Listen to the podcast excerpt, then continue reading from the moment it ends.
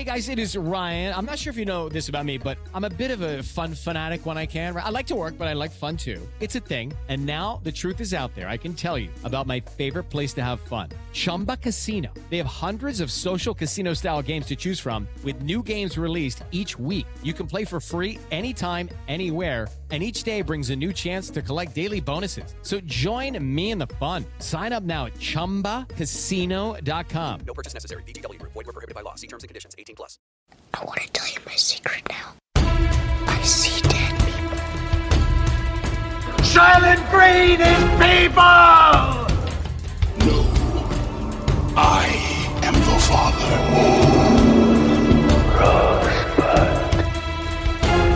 What's in the box? You maniac!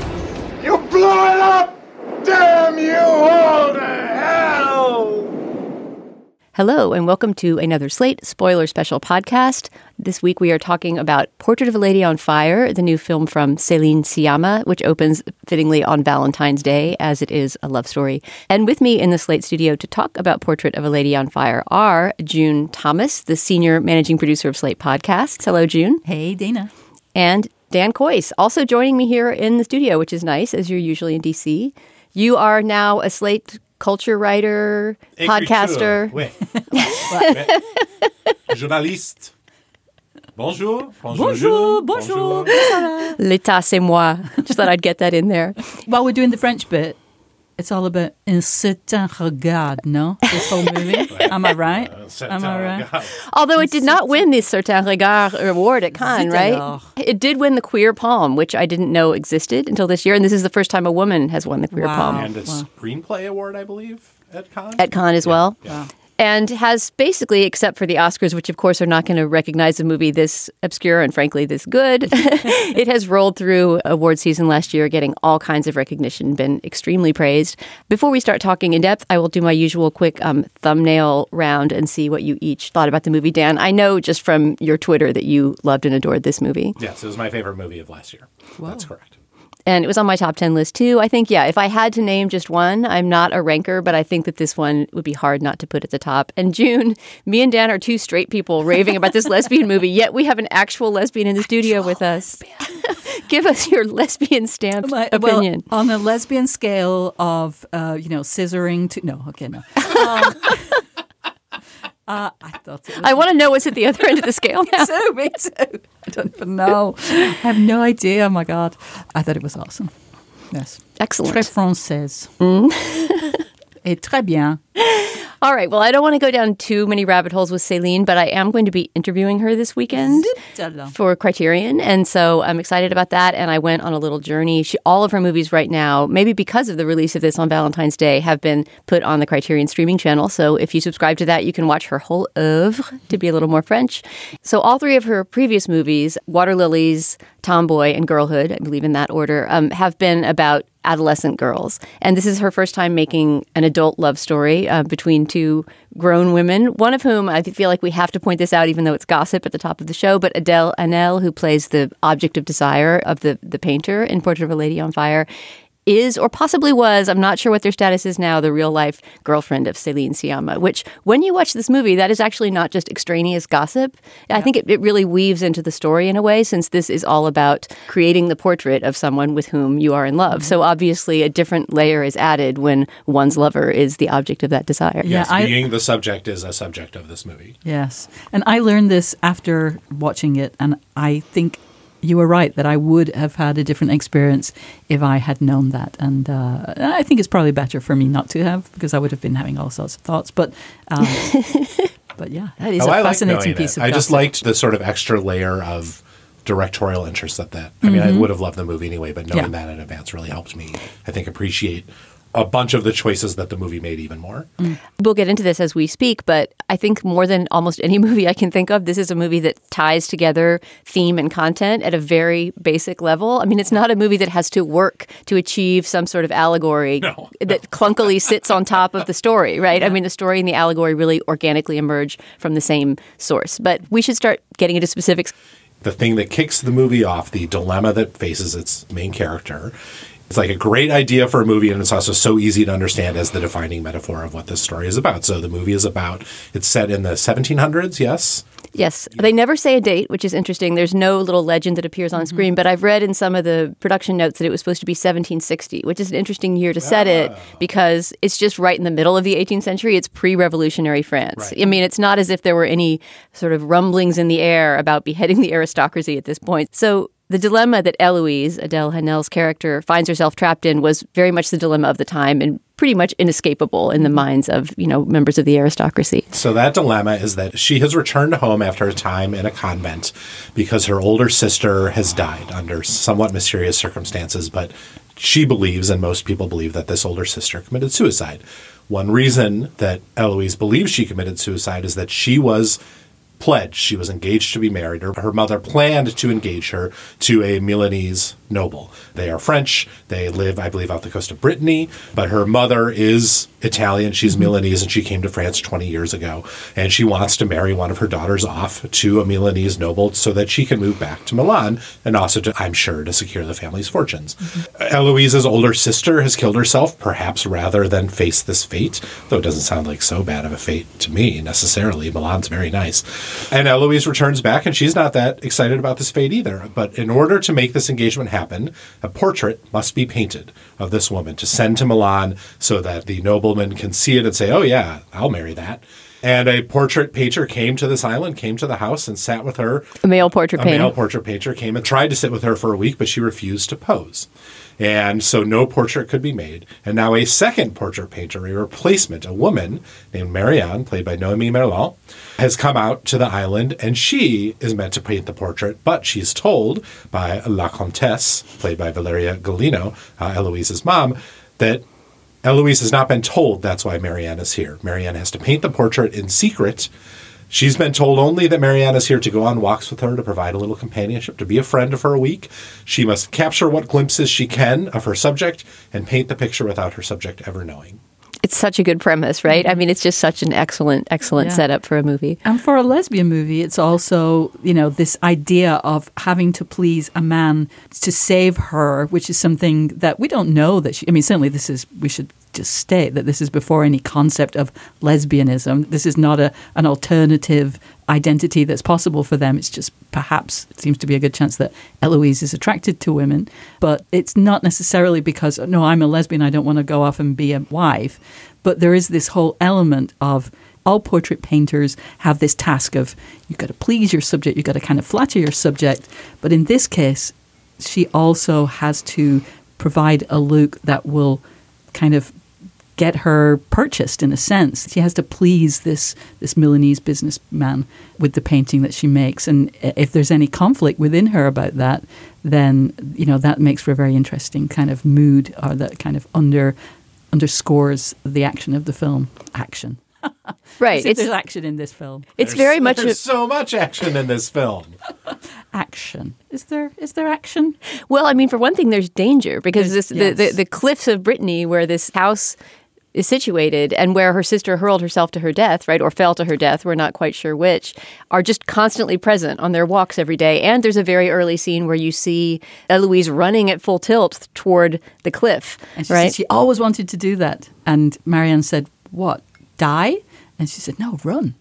That's such a great line, especially because it rhymes in French. Mourir, courir. Um, yeah, so a lot is established just by the geography of the house and even the mysterious emptiness of the house, which is something that haunted me. I mean, they're a wealthy family, yet the furniture is covered in sheets. It's all empty. There's no men around anywhere. Absolutely It's not quite clear to me whether this is a place that the women of the family are kind of sent away for parts of the year, but it doesn't seem to be the place where the actual wealth of the family resides. My take on it was that the Comtesse has already prepared everything in their lives for the move to Milan that she mm-hmm. is praying is happening. And so, whatever staff they have have been dismissed or sent to Milan, that everything is starting to be, get ready to be packed, that she's already made that move in her mm-hmm. head, and that mm-hmm. the death of her older daughter threw everything for a loop, but she's still in this house where it's just her, her daughter, and the maid. The maid, who we should mention, is a very important character in this movie, Sophie, who's played by Luana Bajrami. But it's just those women in the house. And yes, that emptiness combined with the emptiness of the vast water out in the distance and the cliffs that seem to surround the house on every side really tells part of the story. And then when they do encounter other people on this island or in this place where they live. That creates a new kind of story for them when they start to deal with the other women, all women, who they encounter in the town that they live in. Yeah, this is another place where I feel like the story of the film and the themes of the film are perfectly braided together because once Marianne takes that boat ride at the beginning of the movie, yeah. there's the great moment where her canvas falls into the water and she has to leap in and save it, right? Because her whole livelihood and her whole point of going is mm-hmm. invested in those materials. But once she gets dropped off and heads to that almost island, I don't think it is an island, it's more like a, a remote peninsula of some kind. But once she gets there, she's basically in uh, the place that Wonder Woman starts, you know, some sort of a utopian, all female kind of excluded paradise, right? I mean, it is. And yet there's no help. It's a place where you are all alone with other people. I mean, so on the boat, when she's crossing to get to the house, to get to her job, as you say, she jumps into the water, but like it's all on her. There's like five guys in that boat. Yeah, yeah. Just yeah, there's really not, and and it really does seem very dangerous because the boat is you know being tossed, and it seems quite dangerous. I mean, that's how the the canvases get out of the boat. It's really a very dangerous passage, it seems, and the men are there's no way they're doing that, and she doesn't say anything. She nobody tells her, "Well, go and get him." Then like it's all on her. And then when she finally gets to the house, yeah, eventually the maid helps her, Sophie, who we later learn. Like an hour and 20 minutes in, we finally learn her name. I mean, that's a weird thing about this movie that we get no clues. We don't get told where we are or when it is. Their names are parceled out with such tightness, but even there, she has to figure things out herself. Yeah. She eventually does get told, yes, this is what's going on, but there's so much autonomy that it's it's both inspiring and also a bit scary. Yeah, um, and, and it's it's freedom, but it's an artificial, isolated freedom in this one place, which in fact, secretly from the outside, is completely controlled by men. And that again is communicated, as you say, very simply, without ever telling us or really laying it on us very heavily. But the only time you see men in this movie are in the frame, right at the beginning, rowing her across the rough water.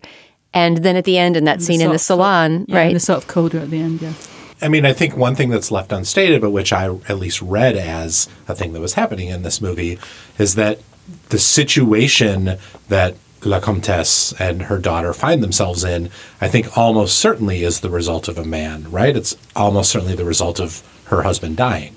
At some point, her husband has died, and that has created a precarious situation for the family that she wants to resolve by marrying off a daughter to this nobleman in Milan. But, you know, as with Marianne's talk about halfway through the movie about how because of her sex, there are certain subjects she can't paint and certain things that she is not allowed to do, the movie is not overtly feminist in any way, yet every character in it deeply believes in her own worth and talks very frankly about the ways that she is trapped by a society that she doesn't exactly have words for, mm-hmm. but she knows how she's trapped and she knows the ways that men have trapped her. Right. And there are more men behind the scenes pulling strings that we hear about. For example, the father of Marianne's character, right, who was also a portrait painter and who I think it said painted the wedding portrait yes. of the Comtesse and her husband. Who appears to be a famous portrait painter, mm-hmm. the kind of person who you wish you could hire, but you can't afford, so you hire his daughter instead. Yeah. Right. I have to say, though, in his case, he's maybe the only time where this off screen man seems to actually be conveying positive effects. Because, for example, the fact that Marianne can take over her father's business, yeah. that gives her choices that Eloise doesn't have to skip right to the end, in, in a salon uh, situation, we learn that Marianne has exhibited one of her own paintings, which would not be allowed because she exhibited it under the name of her father. And so in that case, it's a man who's giving her options rather than limiting her options and just closing down what she can do. Right. And it's so, in spite of the fact that she seems to come from a lower class, some sort of, I don't know what you'd call it, the bourgeoisie, the burgher Commercial, class or something, yeah. right? She has much more social mobility and freedom than Eloise does. Yeah, she can't go as high, but she also has way more options. Shall we talk about the process by which they fall in love? Because, as you say, June, this is another case of this movie not laying it on thick, not giving us a lot at a time, and sort of doling things out in very small portions so that when they come, uh, you've really been waiting for them. And a couple of those early walks along the cliff that they take together, which are these very complexly plotted walks because they're not just about two women who may be falling in love, but they're about surveillance, mm-hmm. Mm-hmm. right? Because Marianne has, in a way, been hired to watch Eloise and make sure she doesn't hurl herself off any cliffs or run away or anything like that. And there's also this scoping of the person that you're going to paint. There's this artistic process going on where she's trying to gather details about the face that, that she then has to go and secretly paint in private. So those early walk scenes are just so pregnant with meaning, right? And uh, there's a glorious, glorious shot in one of them. I'm sure you'll both remember. There's just such a great use of camera space that's a sort of semi close up on both of their faces. They're looking out to sea, and you see both of their profiles. And there's this moment that they're secretly checking each other out. And depending on who's looking at whom and who knows they're being looked at, you just sort of keep seeing a different face be in profile and then be in full face. It's a, one of those moments of great playfulness where it's the camera placement and the blocking itself that tells the story. And that reminds me of something that kind of came up as I was watching this film, which it could have easily been a much more basic version of itself, in which it would be the kind of film that it's great to write like a film studies 101 essay about. So, for example, that makes me think, uh, you know, and I probably even made a note that uh, so much of the ideas about the two of them, one person is ahead, one person is behind. And this is even relevant because um, Sophie says that the sister was walking behind and she just disappeared. And so, like, there's this concept of being ahead, being behind that keeps coming up.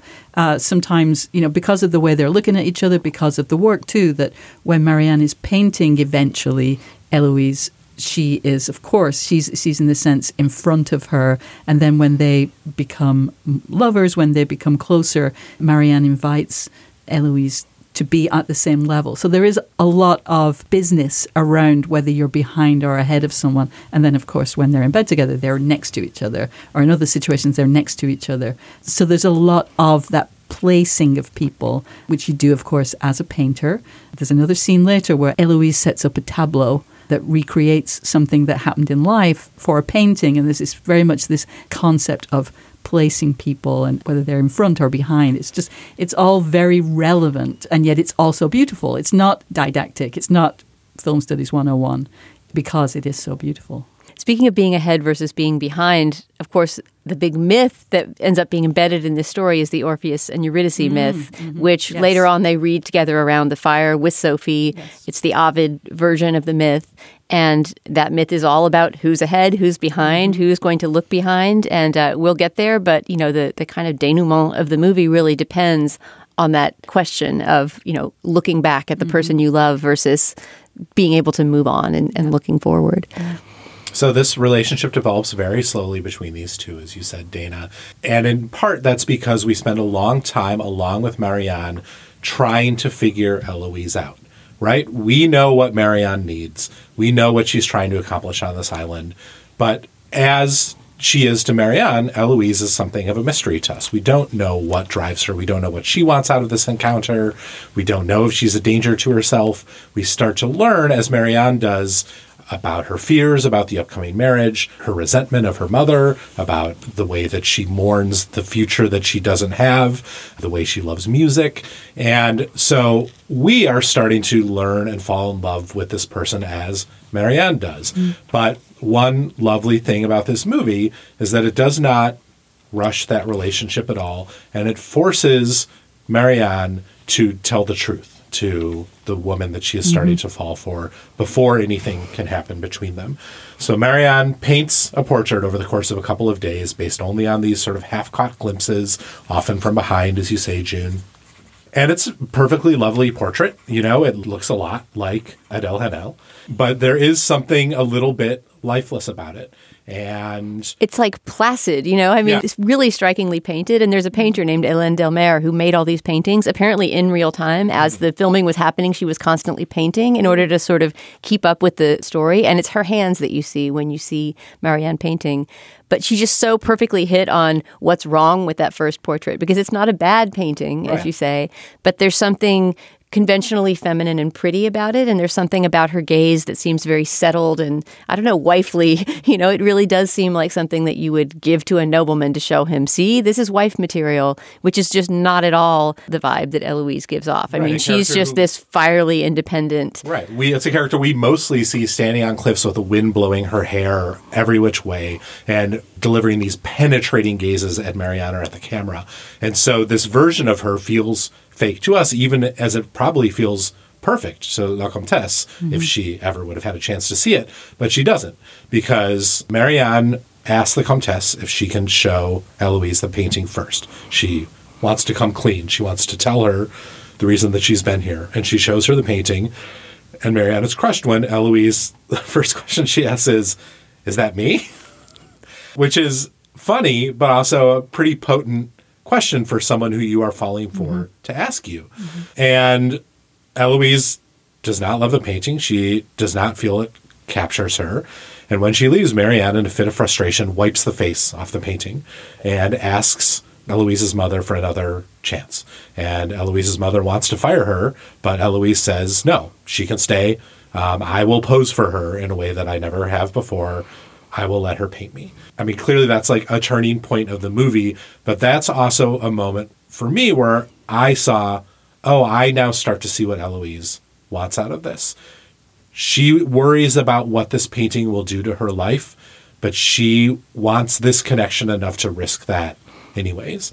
And that moment turns the plot of the movie, but it also turns, I think, us as viewers into equals with Marianne and Eloise as they find each other, as they mm-hmm. find that romance. Yeah. And Eloise wants to be seen. We learn that she never showed her face to the male portrait painter. She just absolutely resisted. But she wants Marianne to get her right. I think you're right, Dan, that she recognizes a connection that may, she also, I suspect, recognizes that this may be the only connection that she has. This is not something that she expects to have with the Milanese nobleman, but yeah, it's something that she values and that she recognizes. And I think too that there's an important moment when Marianne comes clean when she tells her, "I'm here to paint your portrait." Heloise does something that she had said she was going to do. She'd always wanted to bathe in this rough sea, and Marianne says to her, "Well, well, can you swim?" And she says, "I don't know." I said, What, you don't know how to swim? No, I don't know if I know how to swim. Which is very interesting, like referring to the unknown of even about yourself. But there's also an element of when Eloise goes out into this rough water that it's important that Marianne doesn't chase her, that she just sits and lets her go into danger to be autonomous. You know, she trusts her in a way that other people haven't, that people have paid her to have companions on walks on the cliffs uh, because they don't think that she's safe with herself. You know, it's such a small thing, uh, but it, it proves to Eloise that Marianne respects her, and that's really lovely. And this idea that Eloise's identity is emerging over the course of the film, right? Her identity as a lesbian and as a, a subject, just a, mm-hmm. s- a speaking subject who has the right to not be married off to, to whatever guy. Who has the right to not be a subject if she wants, but to mm-hmm. be a subject if she wants. Right. I feel like that's all really materialized in these several images that we have of the painting being done, but with her face completely blurred out. That's how it looks after Marianne destroys it because she's upset that her first placid version was not accepted by the subject. And don't we also see that in the abandoned painting by the man who never finished it? It's almost like a whiff of smoke. It's One of the first things Marianne sees when she gets to the house is the abandoned painting that the male portrait painter attempted, which is a beautiful version of the dress that Eloise is to wear and her folded hands, but with just a void where the face is meant to be. Yeah, it's almost from something outside the movie, like a, mm-hmm. a horror movie kind of image. This idea of a perfectly painted portrait of someone with no face. You Well, know, it's a ghost, right? Mm-hmm. And, the, mm-hmm. and the movie is a ghost story, even though, spoiler, no one dies, right? On multiple occasions, we see that Eurydice esque image of Eloise glowing in a hallway in the dress that she will eventually wear to her wedding. Marianne doesn't even know what that means, but is, it's a specter that she sees mm-hmm. over and over again, anticipating the loss that she is going to face. And those are ghost story scenes too. Those are scenes from a ghost story movie. That painting with its missing face, that's from a ghost story. It's exactly how it reads as uncanny and spooky. And it reminds you over and over again that there's a, a loss akin to death coming up in this movie. And that because we are being delivered this story within the frame of Marianne remembering it, we are experiencing that loss along with her. Right. And it is all being delivered within the memory of her remembering it because we haven't mm-hmm. talked about it yet, but there is that cold open mm-hmm. of the painting class many years later. We don't know how many years that Marianne is giving to a bunch of young girls. Mm-hmm. And one of them going through some stacked canvases at the back of the room finds the eponymous portrait of the lady on fire and I leaned asks over to about my it. wife and said, "That's the point." of the lady on fire." I mean, this movie affords multiple occasions for that classic date true. night That's mumble. And the thing is that even though we only see that from a distance, we don't get a close up. Like it doesn't seem like a very good painting. At least that was my impression of it. Like it was seemed very hacky. Uh, that particular piece. Um, compared to the portrait that she's painting. yeah, and then everything else that we see, um, it just felt like yeah, that wasn't a very good. It piece. seemed like her attempt to figure out a way to portray this thing that she couldn't. Yeah. And Yeah. so she's upset or mad when the student brings it out. Not only, I think, because it reminds her of a time that's, you know, very poignant and very emotional, but also because she's not that happy with that painting. That didn't kind of capture what was going on. We need to talk about the night that that painting came about. And in order to do that, we need to get into Sophie. Yes. And I feel like in order to get into Sophie's experience and her portion in the middle of the movie where she becomes really the most significant character for a short stretch, we should talk about the cat's away portion of the movie where the Comtesse leaves for an undisclosed reason for a five day trip. And uh, that's just about at the moment that the two young women are starting to realize that they have some kind of connection. Um, it's also the moment that Sophie reveals to the two of them, or maybe it's just to Marianne, that she's pregnant against her will, right? And Marianne asks her, Well, do you want to be? And do you want to do something about it? And so we start to get this sense that the slightly older and slightly wealthier women are going to help find a way for this servant to get an abortion. And it also is an opportunity for Marianne to reveal to Eloise that she is sexually experienced, that this has happened to her too, which Eloise has to have you known love. She says it that way. And then suddenly they're off again. We're now walking off on the cliffs, but this time it's with a purpose because they're looking for some plants, uh, which Sophie knows what they are and she knows how they should look and what stage of life they have to be in um, so that, you know, to be an abortificant, however you pronounce that word. And how is it that they end up at the fireside with all the singing women? That was part of the same excursion where they're looking for the, the herbs for no, it's Sophie's after abortion. the herbs don't work. Yeah. So they brew, you know, a tea out of those herbs that they have found. Sophie does that insane thing where she's like hanging by her hands from a rafter as long as she can, while meanwhile Eloise and Marianne are having this deep conversation that's interrupted by Sophie falling over. uh, sorry, it's like comedic but also Yes. awful. Yes. But it doesn't take. She feels she must still be pregnant. And so they go into the village because Sophie knows that there's a woman there who can perform abortions. She finds that woman at the fireside and asks her, Am I still pregnant and what can I do? And the woman says, Yes, you are still pregnant and you can come to my house in two days and I will do this for you. But that is how they come into the village and they come night, to. in a very- Yes, a, a, a, a- late at night in a beautiful gathering of a bunch of village women around a big bonfire. And we don't know anything else about it. We just know these women are there. There are no men to be seen. And in the middle of this gathering, the women break into this beautiful song. which at first doesn't seem like a song.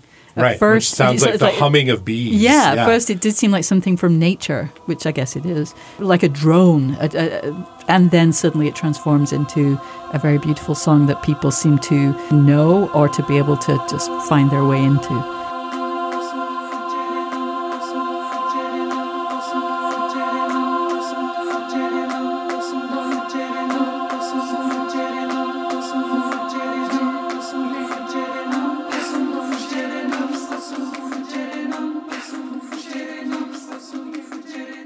It's an extraordinary moment in the movie because there's so little music. There's no extra diegetic music, right? Mm-hmm. There's no music laid in by Celine Sciamma, the filmmaker. All the music that we hear is music that the characters are hearing too. And there's only three instances of music that I can mm-hmm. think of in the movie, and they're all incredibly important. One is that song around the fire. And the piece that they sing is really striking because it feels at once period appropriate and not period appropriate. It seems strangely modern. It also is incredibly professionally sung for a bunch of old ladies around a campfire. Um, but it's a really haunting moment and one of the moments where the music in this movie just appears out of nowhere. It's a very silent movie in general, right? Extremely Yeah, spare them sound design most of the time. and just really creates this sort of rapturous witch-like sense, almost as if it's a coven meeting around the fire. So the piece is called La Jeune Fille en Feu. It was co-written by an electronic music producer called Para One, who worked on Celine Sciamma's previous films Water and Tomboy, and then a composer named Arthur Simonini, because who had experience with choirs, I guess. I'm getting this all from a wonderful piece that Matthew Dessem wrote on Slate about this song. It's inspired by Ligeti's Requiem, which you know from 2001, but it's not a direct rip of that. It's not an adaptation of that. that. That was their inspiration, and instead what they created was this, to me, what sounded like a somewhat authentically old folk version of a kind of hymn, like a, a folk song hymn. And they're singing uh, Non Possum Fugere, which is basically like, I am trapped or I cannot escape. And then at the coda, they sing Nos Resurgemus, which means we rise. Which is incredibly on the nose, and of course, you know, had to be in Latin, or else it would have been too obvious. Way too obvious, yeah. but in the kind of spiritual exaltation that you feel in that scene and that you feel the characters are feeling in that scene, I think we get to another of the big themes of this movie, which is not just women falling in love and finding freedom and an escape from the patriarchy in both love relationships and friendships, like they make with Sophie, right? These alternate social structures, but also women making art, and uh, and that's a moment that you hear these women around the campfire, you know, really creating this work of beauty together, and that helps inspire the painting that we'll talk about uh, that comes about later. Right, because Eloise kind of loses herself because we know from before that she loves music. She doesn't necessarily know much about music. She doesn't seem to be able to play any instruments She's or never heard an orchestra. yeah, she, Yeah, which is uh, really points to her isolation, right? She's a member of the upper class, and yet she has not been able to be any part of the the culture that that should make her privy Yeah. to. We learn that she goes to mass not because she's religious. She has no religion, but because that's the only place where she can hear music. And in an earlier uh, moment, Marianne plays under the dust covers. She plays the harpsichord and she plays effectively the summer section of the Four Seasons, right, by Vivaldi, Yeah. and kind of narrates it in this beautiful way where she's talking about, oh, there are the bees, you know, in that way that it's.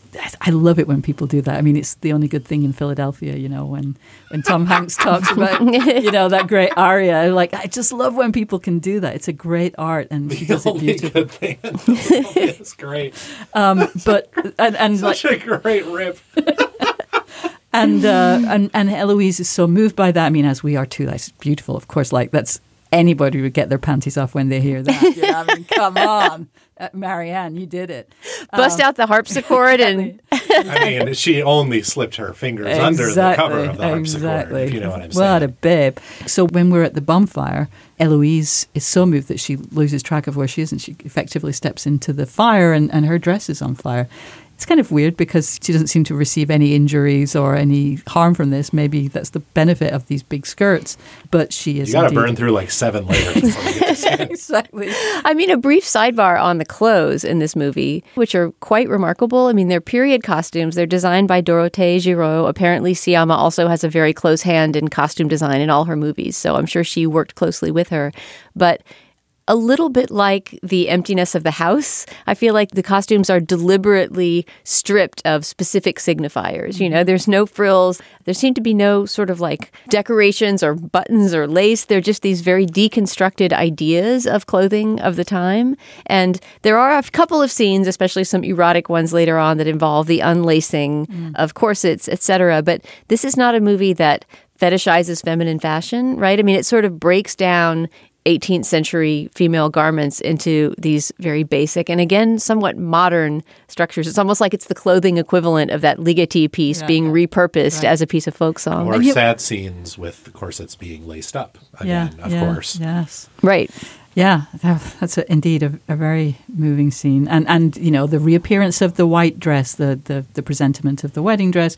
But there are these scenes like when we first see the posing dress, this green dress, which is we learn the only fancy dress that Eloise has because she's been in the with the Benedictines and only has convent clothes. There's this great scene at the beginning where it appears that the, the dress is coming down the stairs on its own, and then we see that actually Sophie is holding it. She's not wearing it; she's just carrying it as if it is a, almost like a person. It's, But then later she does wear it when she poses as Yeah. Marianne's trying to paint without seeing Eloise. Another great thing about the costume design is that there's just a really limited number of costumes. Yeah, it, yeah. it accurately reflects what life was like in this place When, if you're Eloise, you only have one fancy dress. Yeah. When, if you're Marianne, you brought everything with you in one bag on a boat. And so you really only have two things to wear. And I loved the pinny that she has with that she can't always wear because until she kind of gets relaxed with everybody, she has to keep her dress revealed when other people are watching her. But once she has confidence with the people, she can wear her lovely coverall,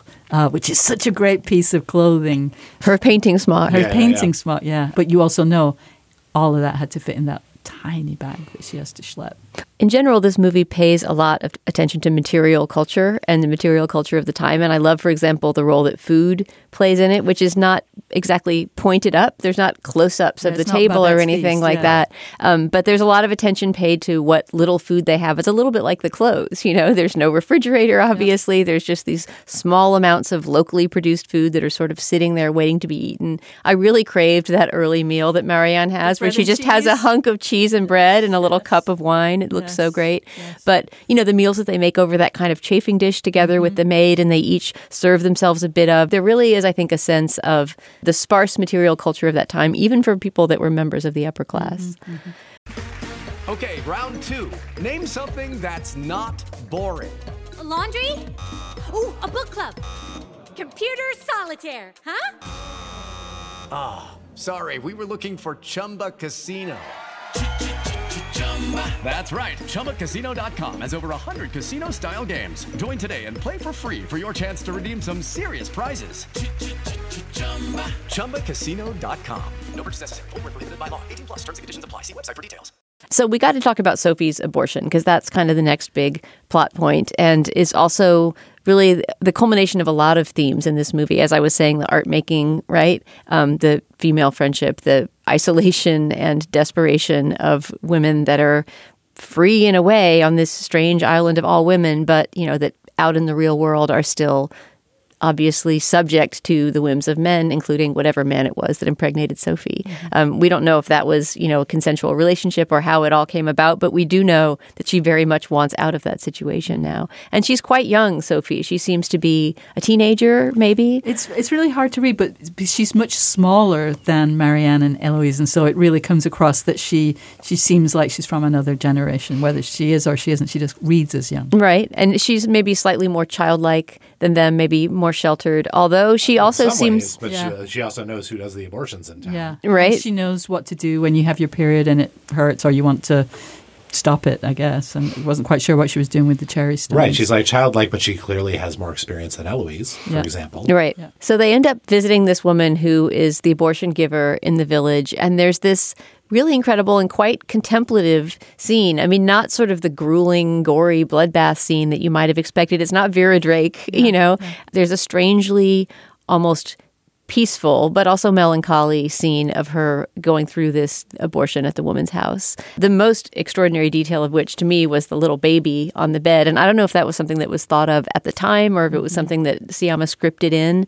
But, you know, this idea that in those days when abortion was something that you went and did at the house of the one lady, the midwife, presumably, you know, the sort of person who helped birth babies and have people not have babies in the town, has babies herself, and that everything takes place in this matrix of, you know, multi generational families living together. Yeah, there's no fake bed in a in a doctor's office. It's just the bed, It's the Right. bed that she sleeps in and that her babies are playing on. And Right. yeah, it's just in the house. It's probably the only room in the house. just the extraordinary irony, but also kind of the gentleness of this moment that as Sophie is undergoing this procedure, you know, she's looking over to her right and there's this chubby little rosy baby just And staring holding- into her eyes, holding, that her baby's hand. Mm-hmm. yeah. And while that's happening, Marianne and Eloise are in the room, and you remember what happens between them, which presages what is about to happen in the next couple of scenes, which is that Marianne looks away, and Eloise tells her, "No, look, look at what's happening." Regardez.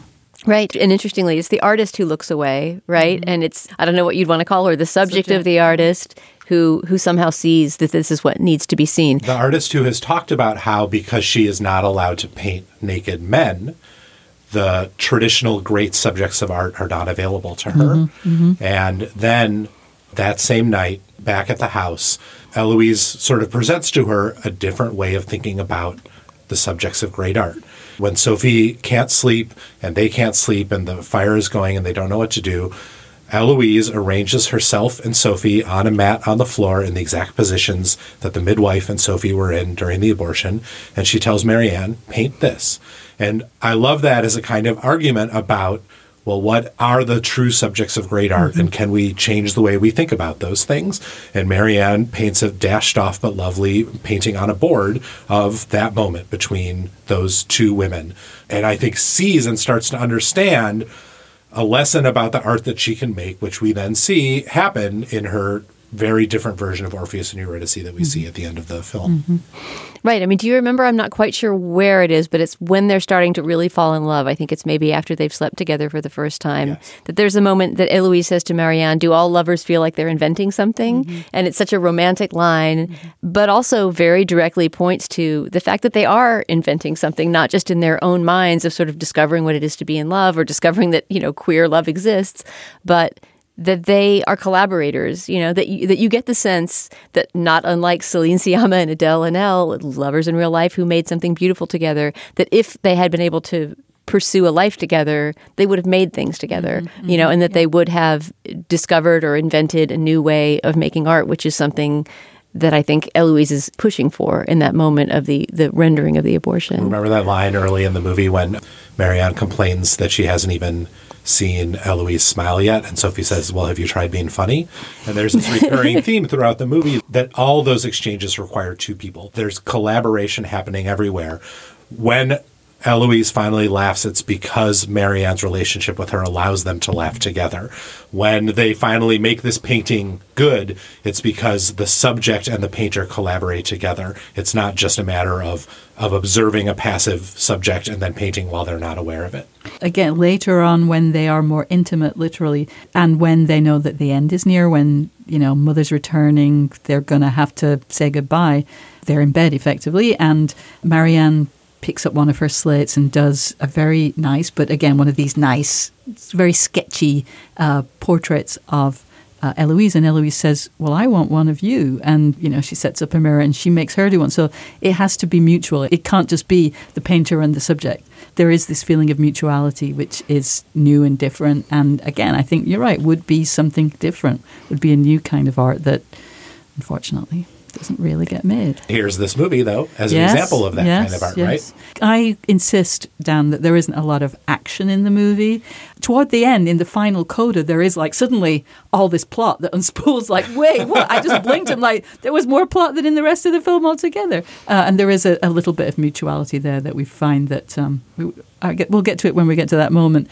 But that actually Eloise has has kind of made a reference back to Right. It's, it's kind of put some code out there that only Marianne would ever recognize if she were to see it. The portrait that she sketches on page 28 of the mm-hmm. book, mm-hmm. right, that becomes the keepsake mm-hmm. that Eloise can take away, is a self portrait. It's a portrait It's a of self-portrait her Marianne. reclining nude in bed, and she paints it based on a reflection of a mirror that Eloise has placed right over her crotch. Fig leaf style, Yeah, yes. fig leaf style. And so there's this beautiful shot of Eloise's body blurry, out of focus in the background, but then the mirror with Marianne's face as she intently sketches herself perfectly in focus in the mirror. It's like a great moment of focus pulling. Yeah. Um, but it's also like such a great, perfect encapsulation of like 27,000 different themes of this movie in one shot. Right. Not unlike the the mise en scène, uh, to be French again, of that moment I mentioned earlier, where the geography of the turning faces on screen says everything that you need to know about the relationship. There are other mirror moments like that too, I believe, when the various portraits are being carried up and down and uh, and placed in the kind of studio room that Marianne's painting in. There's many moments where you see something only in a mirror before you see it in real life, and just a lot of attention paid to kind of deflecting the gaze of exactly what you're supposed to look at. And the movie is just so smart and exquisite in that way. I just love to see a movie that's smarter than I am as a viewer, you know, that never gives you that feeling of we get it. Yeah. You know? No, totally. In fact, yeah, it's it's very flattering in that regard. And you brought this up earlier, both of you. You know that the Ovid story of metamorphoses uh, is something that is part of their lives uh, when it's just the three of them in their little, you know, playtime, because Eloise is reading it aloud for them, and it's a lovely moment because it's like the power of literature. They're so into it. Yeah, and, Sophie's never heard the story before. Yeah. She just wants to know what the fuck well, what, why did he look back? Why did he turn? And so Why it's that asshole? Why did he do that? And it's about rules. Like the rules say, like, why did he break the rules? So this is a story of Orpheus and Eurydice, and um, which I have to just bring up the most pretentious thing I've ever said, although I believe I've said that line before in, in this kind of situation. I recently saw Orfeo Eurydice at the Met, the opera. It's Monteverdi? Um, no, it's um, Gluck. Um, but it's these days usually played as a trouser role, that Orfeo is a mezzo, a mezzo soprano singing um, a, love song, you know, the greatest love with his wife. Um, but we know that it's a woman. And I recently saw it with Jamie Barton, who's an openly bisexual singer who played it very romantically, very, I would say, very gay in a way. Um, and that was so great just to, you know, this thing which has these other resonances of forbidden love or, you know, love that will overcome all manner of obstacles. And, you know, what a fantastic, very subtle way of introducing that. You remember what Eloise says uh, after Sophie gets so angry that uh, Orpheus looked back?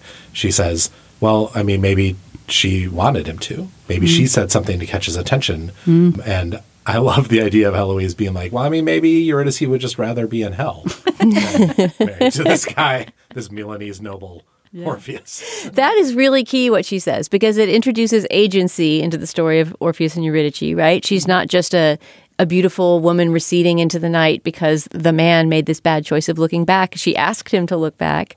And of course, it also comes up in the last moment between the two women, which we'll get to, which, oh man, I get chills just thinking about that scene. I love it. Um, what else do we want to talk about between reading Orpheus, painting Sophie, lot and the end great of the movie? yes. Which is done very, you know, it's it's not an whatever m- rated movie. Like they're naked, but we don't. Other than kissing, they're not. You know, it's not an. Explicit. It's not blue is the warmest Yeah. color. Well, it's really interesting because Okay. I remembered it as being a lot more explicit than it actually Huh. was, and I was like, "Man, I wish I could like show my 14 year old this movie. I think it's so interesting." But no way, there's way too much sex in it. But then I watched it a second time, and there actually isn't that much sex in it. Yeah, there's a lot of naked lounging, sort of post sexual Right. stuff, And but there's like a great spit swap and kiss, but there's no boning. Um, I guess that's a- an inappropriate term in context. But yeah, so now I sort of think I will watch it with Lyra. Like, I think that she would get a lot out of this movie. So they fall in love. They share these magical two days together, basically, while also creating art, while also finishing this portrait, um, including, you know, both of them assuming the position together of the subject, both of them assuming the position of the painter, both of them standing behind the canvas, looking at it and talking about it. And then the painting is done, and the relationship is done, and Marianne straps Eloise into her corset one more time because her mother has come home. Her mother loves the portrait. She says she pays Marianne her money. She asks Eloise to come with her, and Eloise says, Oh, can I just stay one more moment? She says, No, come with me now. I have something to show you. Marianne gathers her things. She goes to say one final goodbye, and in that room, Eloise is standing in her wedding dress, the wedding dress that we have seen, that Marianne has seen in these spectral images before. And they hug each other goodbye, desperately, but not trying to reveal anything. Marianne walks down the stairs with her bag over her shoulder, and as she opens the door, she hears Eloise behind her on the stairs, and she says, turn around. Turn around. And she does, and we see that same image of her, of Eloise in the wedding dress for just a second, and then the door slams and it goes dark. And mm-hmm. that's the last moment we see in that time. Is there an actual fade to black, or does it just go dark because the door closes? I think we don't know, but but there is that sense of being of a, a very Eurydicean sense of being pulled back Yes, into into a dark it's- space. It's sudden and jarring, and I don't know if it's because Marianne closes the door because she can't take it, or because Celine Sciamma closes the shutter to take us away.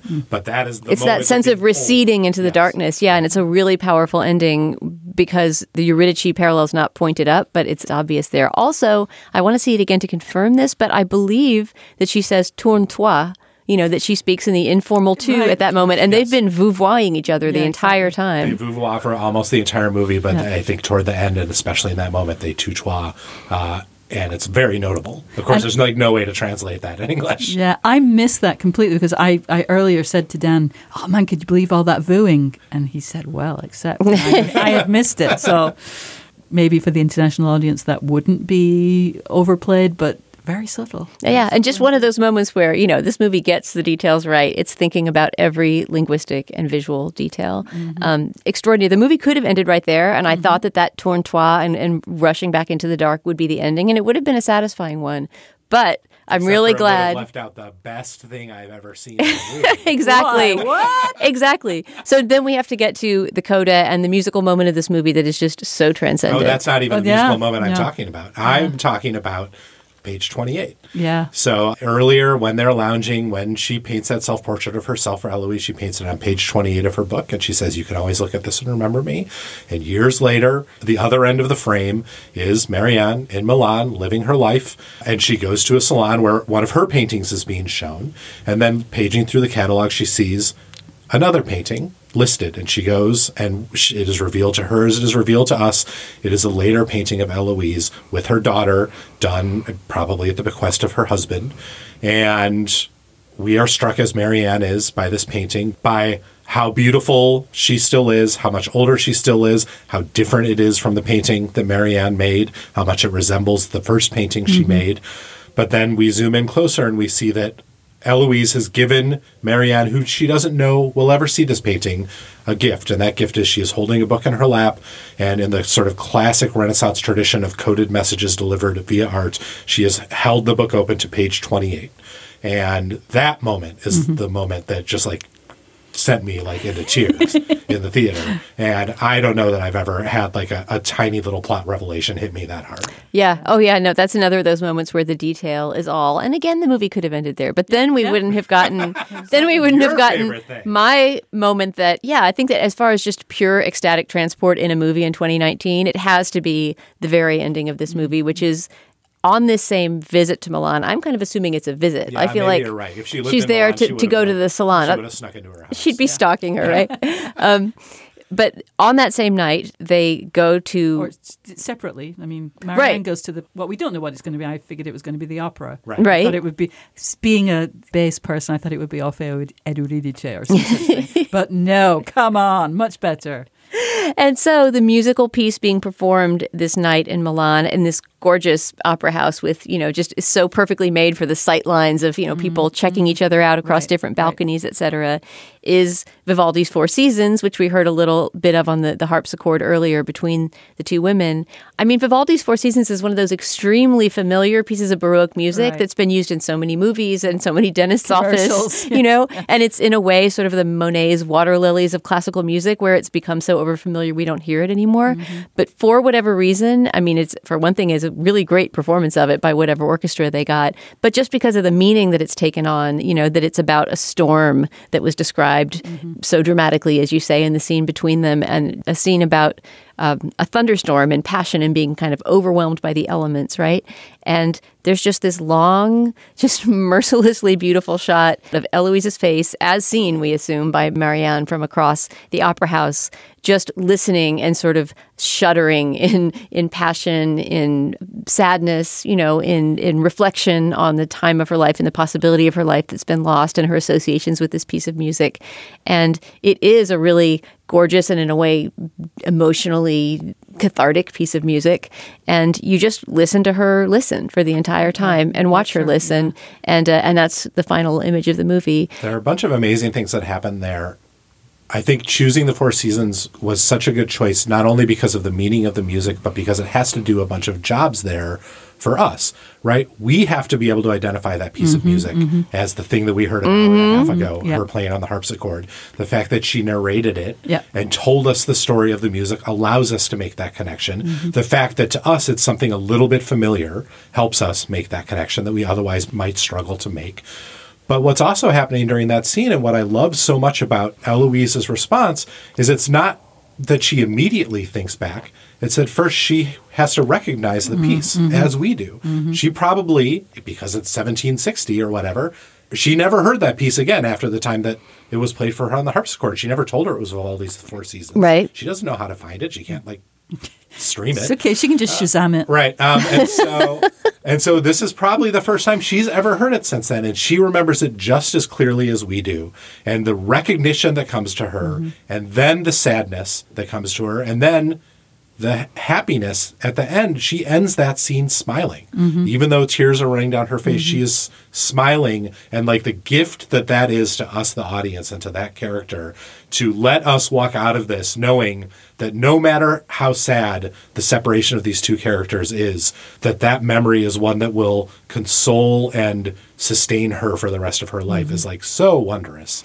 That scene really set me on a real wild ride. Yeah. Yeah, it is. It's it feels like a ride watching her, and also because it's a phenomenal piece of acting Yes, on Adele Haenel's part, right? I mean, I don't know where she's going in her method to dredge up the emotions that that cross her face there, but it's so much more than sort of I'm moved by this piece of music. It's like entire stories and histories are scrolling through her brain. It also made me think for the first time of Vivaldi, who again we think of as this sort of nice, pleasant Baroque composer, as a really passionate composer. There's something very sexual about that kind of descending figure that ap- occurs again and again in the in the Yeah, summer. exactly.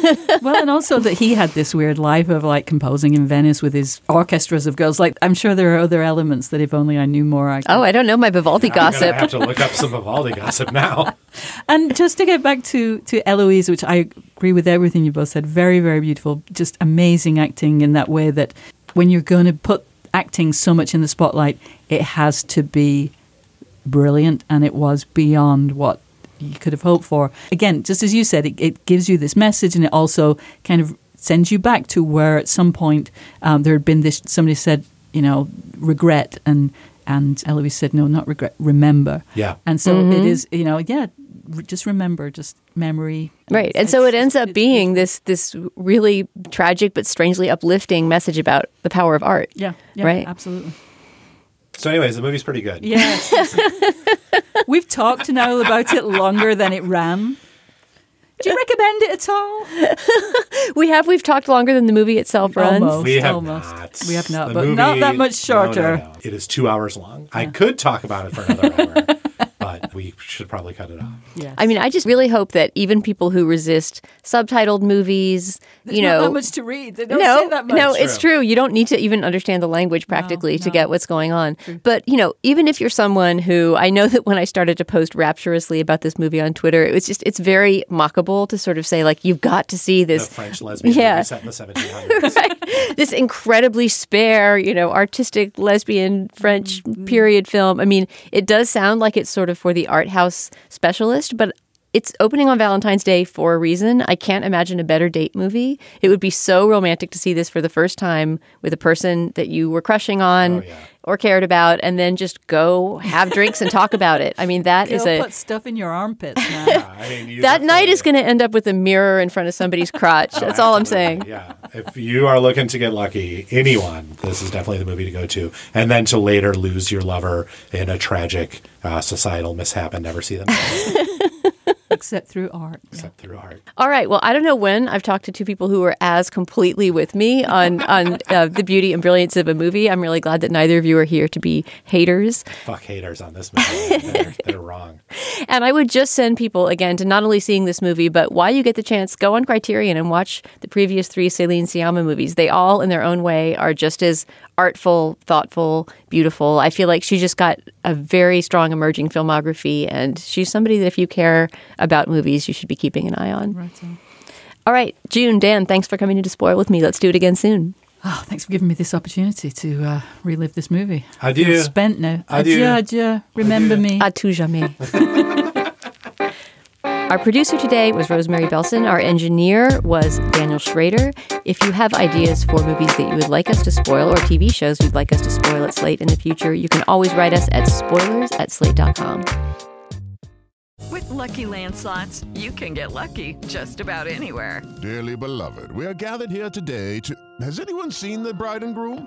Sorry, sorry, we're here. We were getting lucky in the limo and we lost track of time. No, Lucky Land Casino, with cash prizes that add up quicker than a guest registry. In that case, I pronounce you lucky. Play for free at LuckyLandSlots.com. Daily bonuses are waiting. No purchase necessary. Void where prohibited by law. 18 plus. Terms and conditions apply. See website for details.